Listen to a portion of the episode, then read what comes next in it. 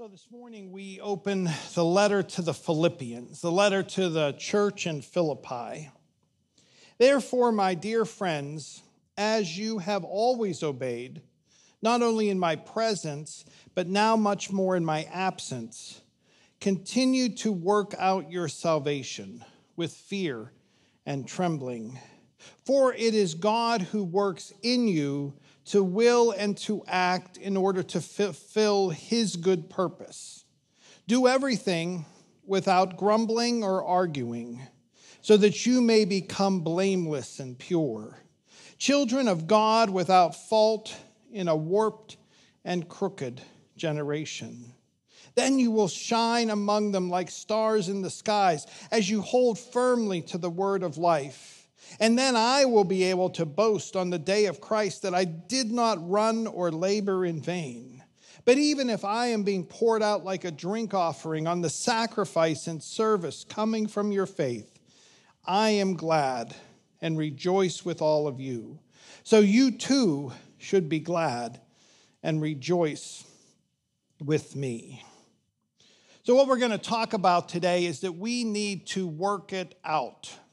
So, if you had more than one child, you probably said more than once, you need to work it out. You know, when kids are clamoring, fighting over one thing, or just screaming that everything's unfair, or she, he always gets her way, I never do, you just probably said, you need to work it out. I know uh, one time we were traveling with our girls, and it was pretty loud in the back seat, and we said, it just needs to stop. It was quiet for a while. Then one of them said, She's smiling for smartness. They were smiling, but it wasn't a good smile. Or one time, I guess maybe I had never said it before, but they were going at each other. And I said, Do I need to separate you two? And the one said, Separate her, don't separate me. And I'm like, You don't even understand how this works, do you? You need to work it out. We need, as Christians, to work it out. Paul's writing to this church in Philippi, and he says, Dear friends, you have always obeyed. You've always been obedient. You were obedient when I was there, and more importantly, I'm not there, and you're still obedient. So you need to work out your salvation with fear and trembling. What does that mean to work out our salvation? Work out our salvation. Now, we shouldn't hear that that means that we can earn our salvation or that we have so many things to check off a, a, list and then we receive our salvation or we have to earn it by doing so many good works. Like then we get it like a reward or a prize. No, that's not what Paul's talking about. For salvation comes from God, but we are part of it. We need to work out our salvation with fear and trembling because it is a precious gift. Like we're carrying an heirloom in our house, watching our, our feet and watching our hands. You need to work out your salvation with fear and trembling, but it is for it is God who works in you to will and to act in order to fulfill his good purpose. Think about that. God's purpose is in us. It's not like God there and us here. No, God's purpose is in us. And salvation is not just a, a one moment thing. We say one prayer. It's, it's not like a get out of jail free card that we carry around till we get to heaven. No, our salvation is us participating with God, working it out in the world. That we are working out our salvation daily in all that we do, all that we say, how we act, how we, we live at work, when, when we go back to school, when we're shopping, when we're in parking lots, when we're driving, when we're on the phone, when we're at family dinners. We're working out our salvation so God's good purpose can be in us. And we do it in fear and trembling. We need to work it out. He says, Do everything without grumbling or arguing. Ouch, that one hurts, doesn't it? I mean, I'd have a lot of extra time if I wasn't grumbling and arguing all day, right?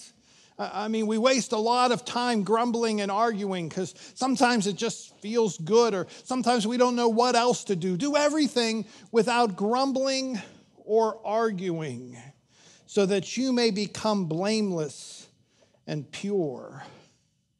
Wow. We don't wake up feeling blameless and pure, do we? Do everything without grumbling or arguing, so that you may become blameless and pure children of God without fault in a warped and crooked generation.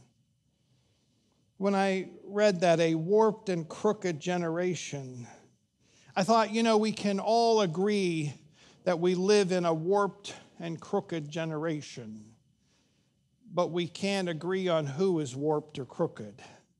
That half of us say, that side is warped or crooked, and the other half says that side is warped and crooked. We can agree that it's a warped and crooked generation, but we can't agree on who is warped or crooked. Work out your salvation, for God's good purpose is working in you. Do everything without grumbling or arguing, so you may become blameless and pure, children of God without fault in a warped and crooked generation. But like the video said, it's them, it's they, it's their fault.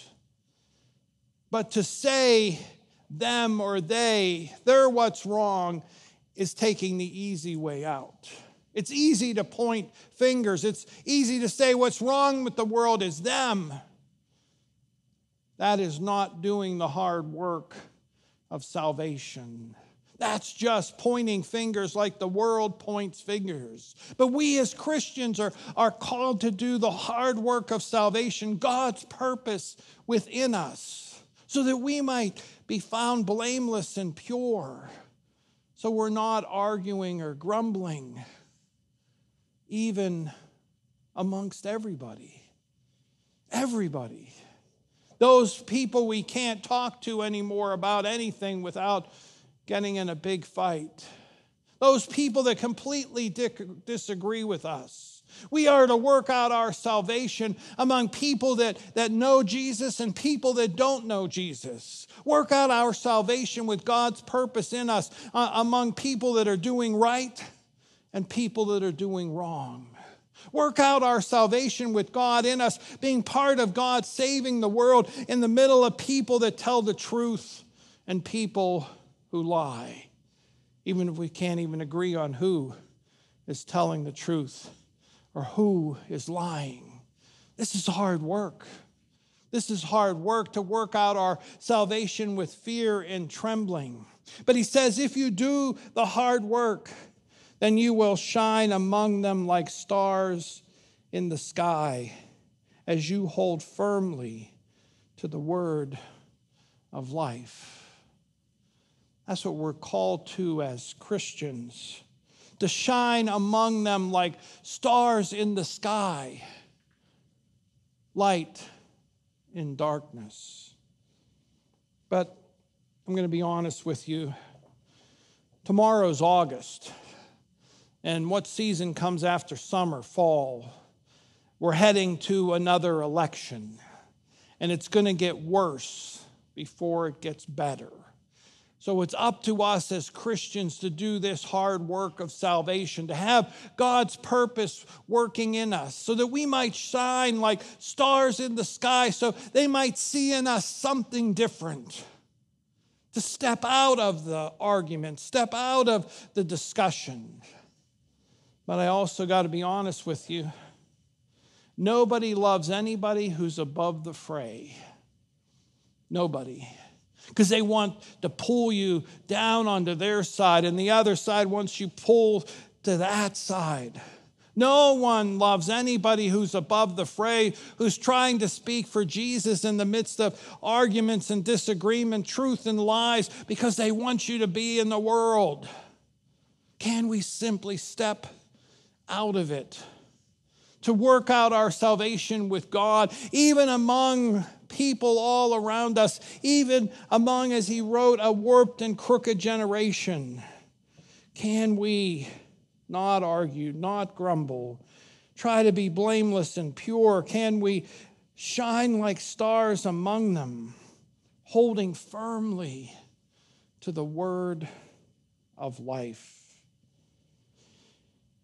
Cheryl and I always have argument at our house because I always say, Well, I did this and I did that and I'm working hard. And, and she said, Well, you know, Alan, it's not up to you. I said, I know, I know, I know. In the end, it's up to God. But why on earth did He put me here if I'm not supposed to work hard? I believe it's a partnership. God and me together working, me trying to do everything I can, as imperfect as I am, so that God's purpose can be in me.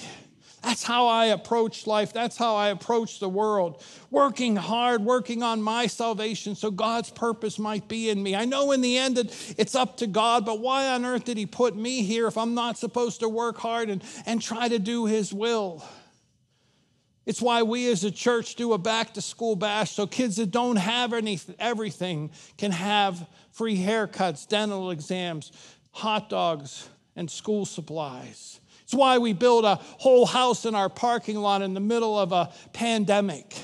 It's why we fill grocery bags. It's why we continue to speak the word of God with mask on and mask off, whether we do it online, whether we do it in purpose, in person, it doesn't really matter because we're called to work out our salvation right in the midst of this world. God has given us this opportunity. God's given us the opportunity to participate with Him. Can we work out our salvation at home, at work, at school, everywhere we are? In the name of Jesus Christ, who works in us. Amen.